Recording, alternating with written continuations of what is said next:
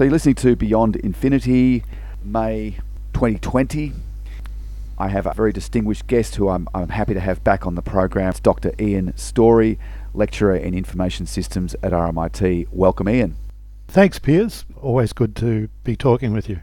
Well, great to have a, a mathematician to talk to about some of the interesting things that the, the world has happening at the moment, and the, the, the big obvious one, the elephant in the room, in every room, in in um, I think there's four and a half billion people in lockdown around the world, so we really are living in extraordinary and unprecedented historic times. So it is good to have a mathematician to discuss some of the issues that arise from the COVID 19 pandemic. And today I thought a, a particularly appropriate thing to discuss is the COVID safe application. So, this is an app for smartphones that's been launched by the Australian government. It is about contact tracing, it's voluntary in Australia. There are similar apps that have been used with varying success in other countries in the world.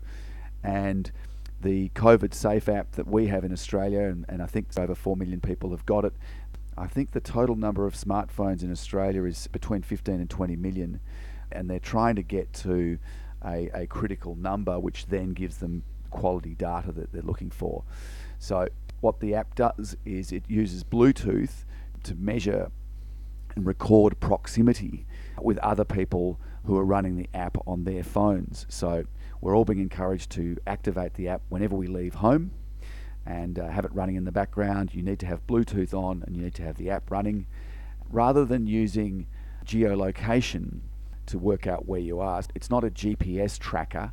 It actually just records whenever Bluetooth picks up a contact with another phone that's got Bluetooth on. There's a kind of a handshake between the phones. A randomly generated number is assigned to that contact and stored on each phone.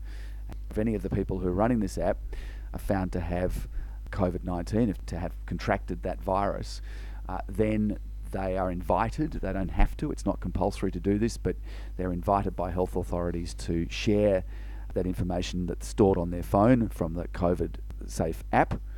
And that information allows contact tracing, so it can look back and say, okay, what are the what other phones did that phone come in contact with? We can use that information to help us contact those people. We can match a telephone number to the randomly generated number that's assigned to that contact, and then those people can be contacted and, and tested, and it just makes that contact tracing business much easier. Uh, so that's essentially what it does. It's, so some of the privacy concerns are that it, it's actually recording your geolocation. It's not doing that. It's just using Bluetooth to detect proximity to other phones running the same app. And just on privacy, and I guess this is a good place to start because a lot of people have got concerns about it. I, I received a text message today, Ian, encouraging me to activate the app or to download it and, and make it active. There's quite a big campaign to, to increase the coverage of people running this app in Australia. Privacy is a concern. It may be one of the reasons why people are holding back installing it and running it. I've asked this to an IT guy, and he said to me, Well, if you run Google or if you run uh, Gmail or, or Facebook. He said, You've already, for years, been giving up a lot of your privacy, and, and um, you know, there will be thousands of data points on you. Your information is owned by big data companies and mined uh, and on sold for commercial purposes. So, what's the problem with, with having the COVID safe app on your phone? What do you think about that, Ian?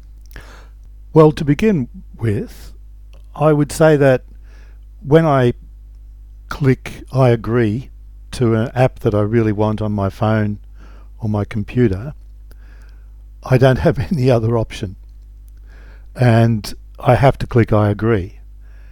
And I've noticed over over the years, when I first started teaching information security, or maybe 15 years ago, students were worried about their privacy much more than they are now. Because everyone knows you give it away, um, you know, anyone, my students are pretty tech savvy and they know that if they type in holiday in Tasmania into Google, they're going to get a gazillion advertisements on holiday in Tasmania.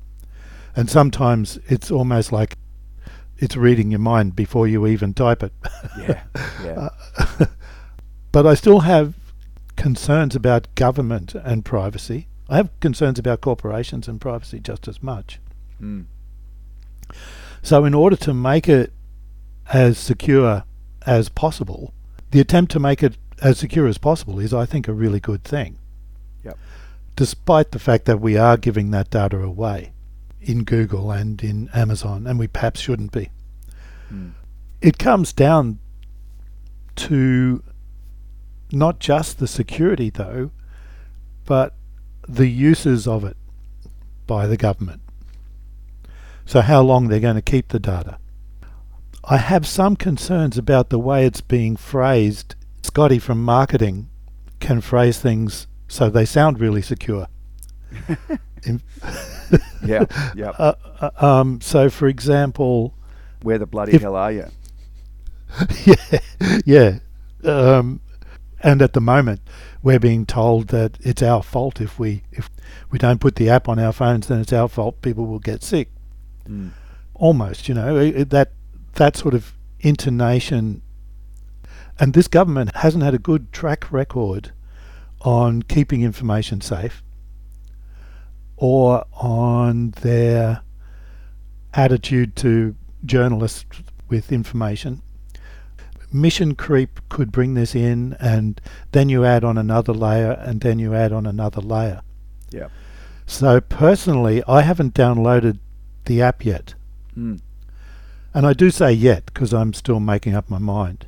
But one question I was even thinking of putting to you was was um, do you think the app should be compulsory? And by the, by the Well- sound of things, the answer is no. None of the other countries who've used a similar app have made it compulsory. The Australian government would stand out if it tried to make it compulsory. I don't believe they can or will. Mm. You know, it was quite interesting that in Singapore, I was hearing that when they pre-polled people about, you know, how likely were you to install an app once it's available. You know, this is the government talking to its its people in Singapore. The polling showed that you know a very high number said yes, but then when it actually came to installing the app, the number was much lower. And then, as we know, and I'm not saying this is necessarily directly related to the uptake or, or lack of of the app, um, which I believe the Australian app is quite closely modelled on, actually, um, the Singaporean app. That kind of had a, a second wave in Singapore and, and a lot more cases, and, and this was to do with some specific conditions that applied there. It was migrant workers living in, in cramped, uh, high density accommodation. Uh, arguably the most overlooked segment of society and the, and the, um, the least advantaged were the ones who had the conditions where the second wave could get going, and then that's in turn you know spread into the wider population. I think the app is a fantastically good tool Mm. for getting extra data Mm. on areas of outbreak if enough people use it. Our database is centralized and theirs wasn't. Our information is stored on an Amazon server that is located in Australia. in Australia, yeah. Mm. However, Amazon itself is really tightly regulated by the American government to reveal any information that the American government deems it needs. Right. Hmm. You know, Scotty from marketing has said that it'll be a criminal offence for anyone to use the data. However, the American government can force Amazon to give them data from any country in the world. It's interesting, isn't it? And and they also aren't signatories to the International Court. They're not signatories of that. So so if there was ever a legal attempt by Australia to, to get them on on an illegal uh, access of Australians' data, uh, well, America could just say, well, we're not signatories to that anyway. They definitely do have to satisfy warrants of, of the US federal government. Yeah, right. Mm, they're they're located there. The Australian government has said that they don't believe the US will ask for information from the database, but that's not the same as saying that they won't. Mm. It's lawyers speak for they might. yeah. So, Ian, if- So- if, if they did, what would you be concerned about? I mean, what scenarios do you envisage? Well, personally, um, and saying this on radio, um, I don't have anything to worry about.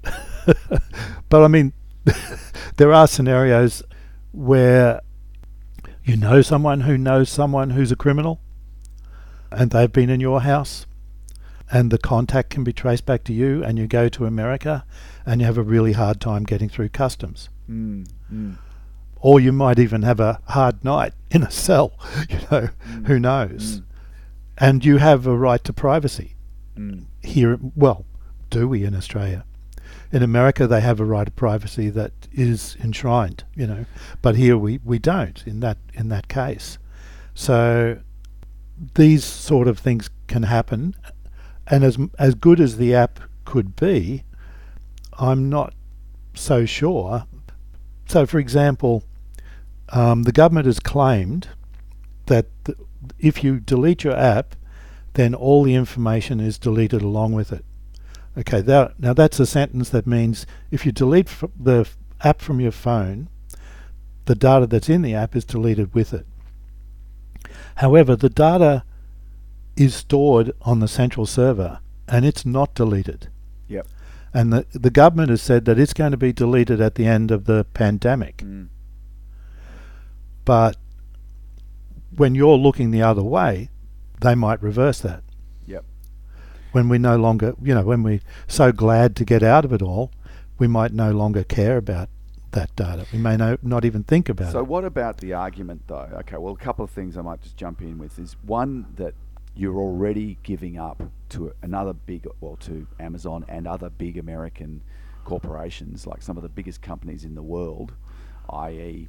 Apple, Google, Facebook, those those big social giant or, or just big data collectors. You know, look what Google does. Look what Facebook does. You know, that even even things like you know, with access to the microphone on your phone, you'll have a conversation with your wife about getting a new pram, and all of a sudden you notice you're being targeted with ads for prams, and that's that's from a vote from a private verbal conversation you had in proximity to your phone, which may not even have had the app running at the time and that's been demonstrated to happen.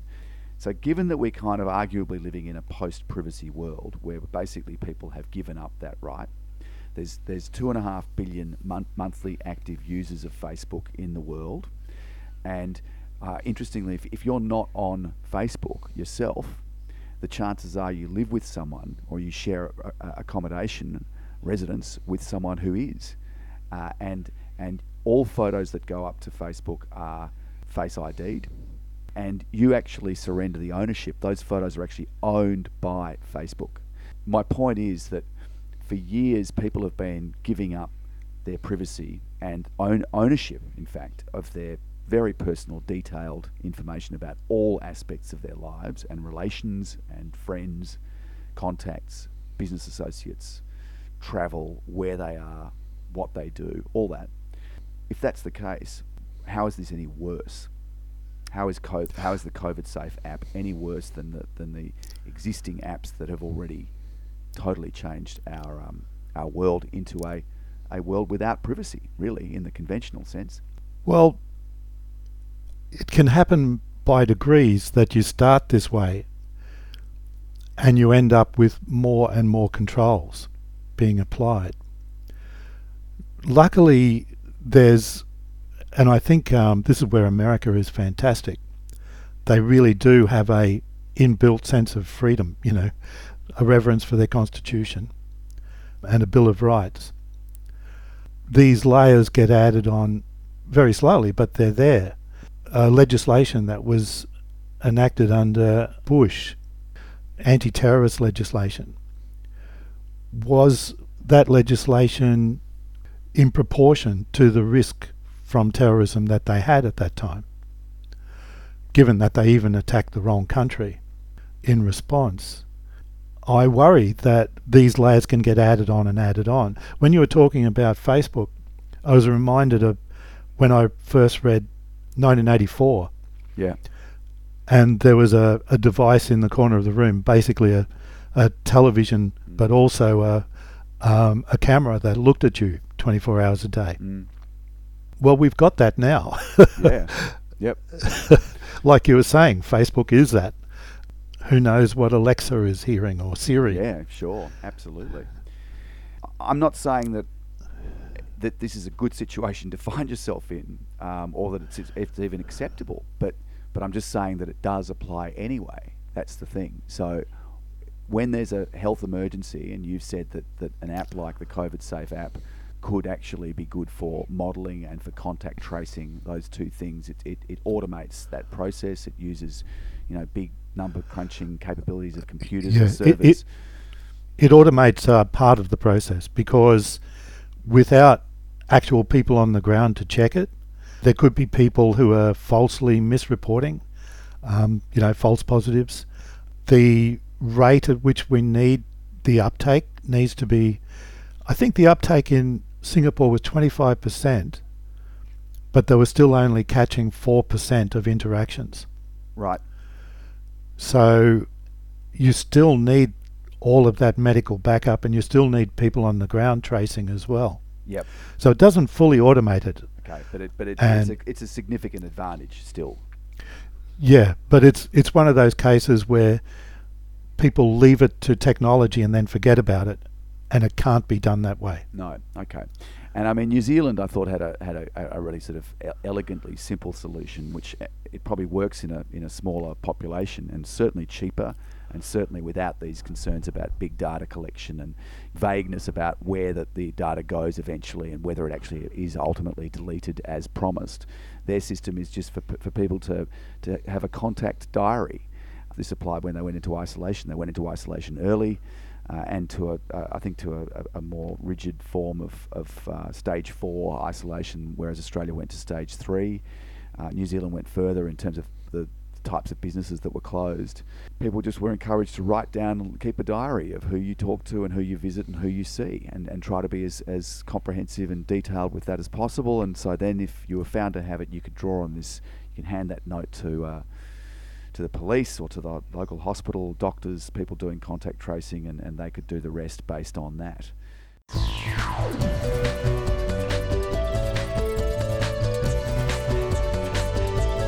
You're listening to Beyond Infinity. The other thing about the app, which I, th- I I'm, you may may not know, but and I was only watching. I was watching a video posted by the, the Melbourne University's done some quite good sort of roundtable conversations with um, you know with ethicists and philosophers and um, lawyers and, and medical specialists. And one of the, the ways the app uh, works is that it, it actually generates a, a kind of a random number which gets sent to your phone. And these get sent quite regularly to your phone when it's activated. And so when a contact takes place, there's no names or locations recorded. It's just simply a telephone number that goes with that code number, that randomly generated number. Um, that's what's stored. And then you do have the choice. I mean, it really would defeat the purpose of even installing it if you then were found to have COVID.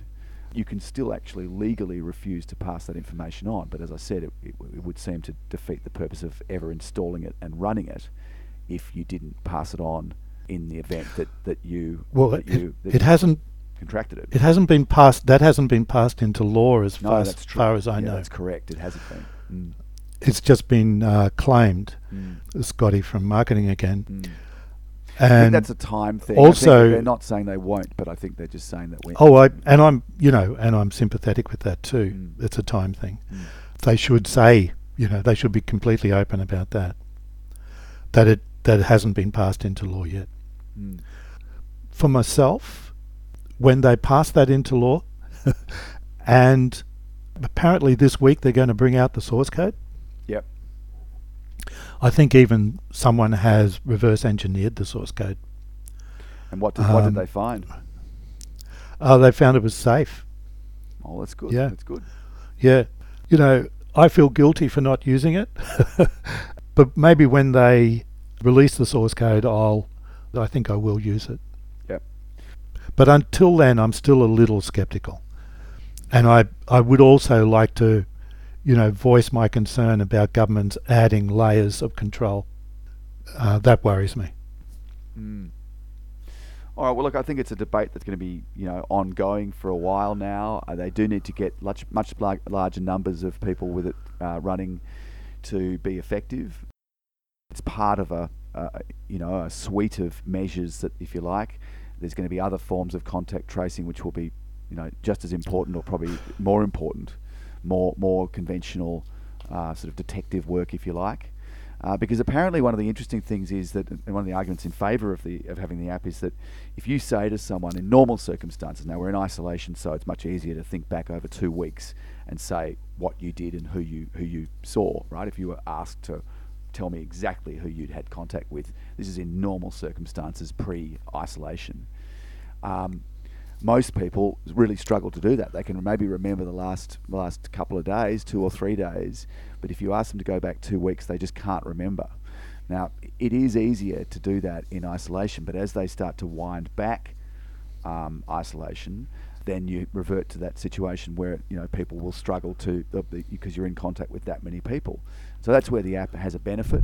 And interestingly, increasingly, the pitch to me looks like if you want to, if you want us to wind back isolation measures and go back to a, a more of a normal life, then install the app. I, I honestly, um, I don't want to end up in jail for saying this, but I would totally ignore that. I think there's a bit of a devil's dilemma here in that in order to get back to normal, if we if we wanted to get rid of the virus, we could. We could all lock ourselves away, have a store of food. Everybody lock themselves away for two weeks all around the world. That isn't going to happen. So the alternative is to build up herd, immu- herd immunity while at the same time being in control of outbreaks. This just seems logical to me. Well, you know. there's a there's a scientific report from a bunch of Australian universities, um, and I think I've I think I've forwarded it to you earlier today. But it's called um, COVID nineteen uh, Roadmap to Recovery, a report for the nation, and it's um, eight big unis from around Australia, Melbourne, Western Australia, Western Australia, Monash, University of New South Wales, the University of Queensland, Sydney, Adelaide, and ANU in Canberra. It's called the Group of Eight. And one of the things that it says is, and it, it it's actually a pretty interesting document to read. There's a sort of a light um, summary version, and then there's a very detailed document as well.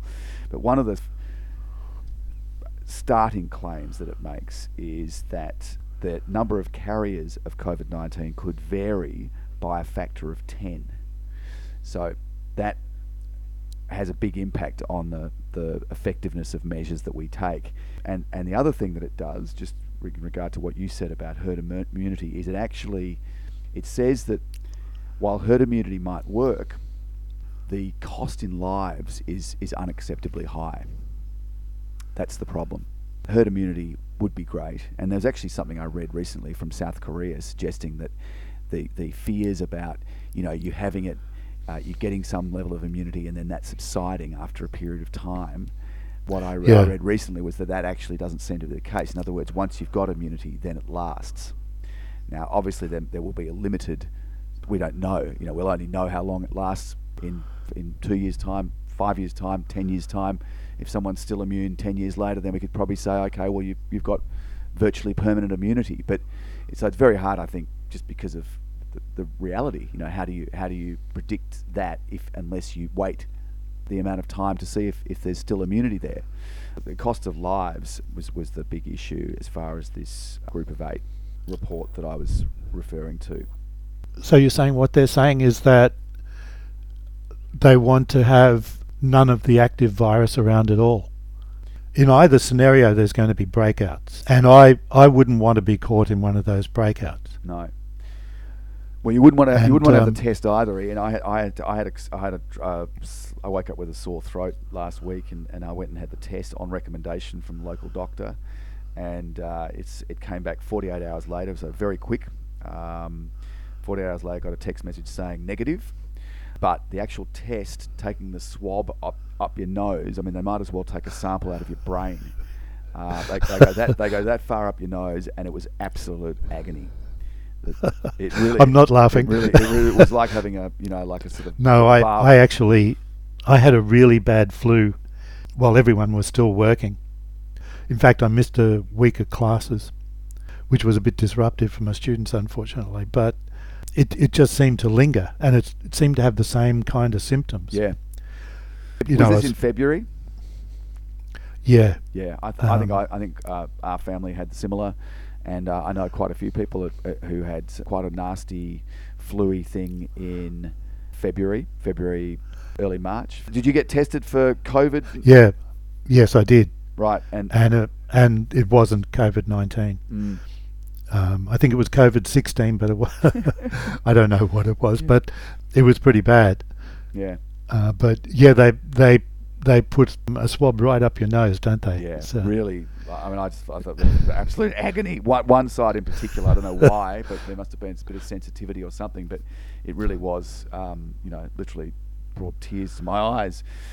People have innate caution or wariness about data, and you obviously work with it. You know a lot about this because you, you know, one of the one of the big areas you're involved in is is security of information. So hacking, cybersecurity, uh, all that sort of stuff is is an area that you're you know that you're involved with and you you teach people about. And I've spoken to you about it a little bit on this program in previous interviews that we've done. So I guess you know some people have just more just a general wariness or skepticism than others. You know, there's the there's a service which was offered a, a couple of years ago by the federal government, and it was an effort to consolidate people's health records so that if you got sick, something happened to you, and you're on holiday, say you're over in Western Australia, and you got sick, the local GP can, GP can just punch in your name and pull up your full medical record. So it was a shared database, My Health Record. Anyway, a lot of people refused to go on that, and I was just going to ask you whether you had participated or not. I didn't participate. I know people who were working on it. Mm. My own opinion is that these things are good things if the security can be assured Mm. and if the if the data is not mistreated. One of the things that I worry about with this app is that it was rushed out the door, Mm. and each country is developing their own, where uh, an international effort to assure people of security and an open source and decentralized. The EU brought out a statement saying basically that the app should be decentralized. A centralized app is really bad, and in in our case, the keys and the data are stored in the same cloud centrally, which is a which is really bad. So it seems to have been rushed out the door in that way. Yep. So there Um, could have been a way of, of decentralizing the data storage, which which what adds secu- how does that add to security of the data? Well, it's like blockchain. You just put it on all the um, phones. Okay. Ah, so it just gets stored locally. It doesn't get shared. And Yeah. yeah. Yeah. If you trust the ledger, if you know what I mean with blockchain, um, everybody stores the same information, so it's completely open. And if you trust that ledger to store that, Mm. um, then that'd be that'd be great. I think It's such a it's such a good. I think, in fact, I'm going to um, as soon as I discover that they've released the source code, I think I'll actually download it. yeah. Yeah, look, it's I- such a great idea. I mean, I, was actually talking with someone recently about whether it should be made mandatory, and in some ways, I would even go so far as to say that I think it should be. oh, But I- but That's look, where but, I but- would- But, I but I also yeah. think that that's that's getting pretty uh, heavy. See, part of what needs to happen is people need to have explained to them how the app works. And, and okay, maybe the dissection and reverse engineering of the source code and stuff will, will help with that. Say you are found to have COVID 19, right? You have a test which confirms it. Then they say to you, okay, were you running the app? You say yes. You still then have the option to choose or not to share the data that's stored on your phone, which then enables the contact tracing to happen.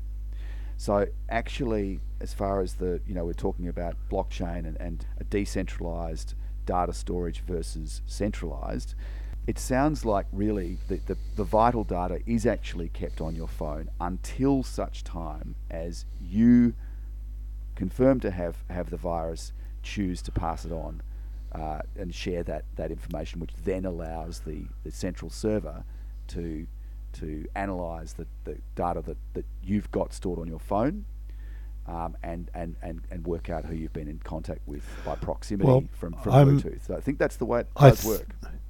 I'm not so sure if it's that or if it's when you alert authorities that you have COVID 19, health authorities have the right then to decrypt the data. Yeah, but So the data is all there and the keys are there, and I think anyone can decrypt it technically. It's just legally whether they're allowed to.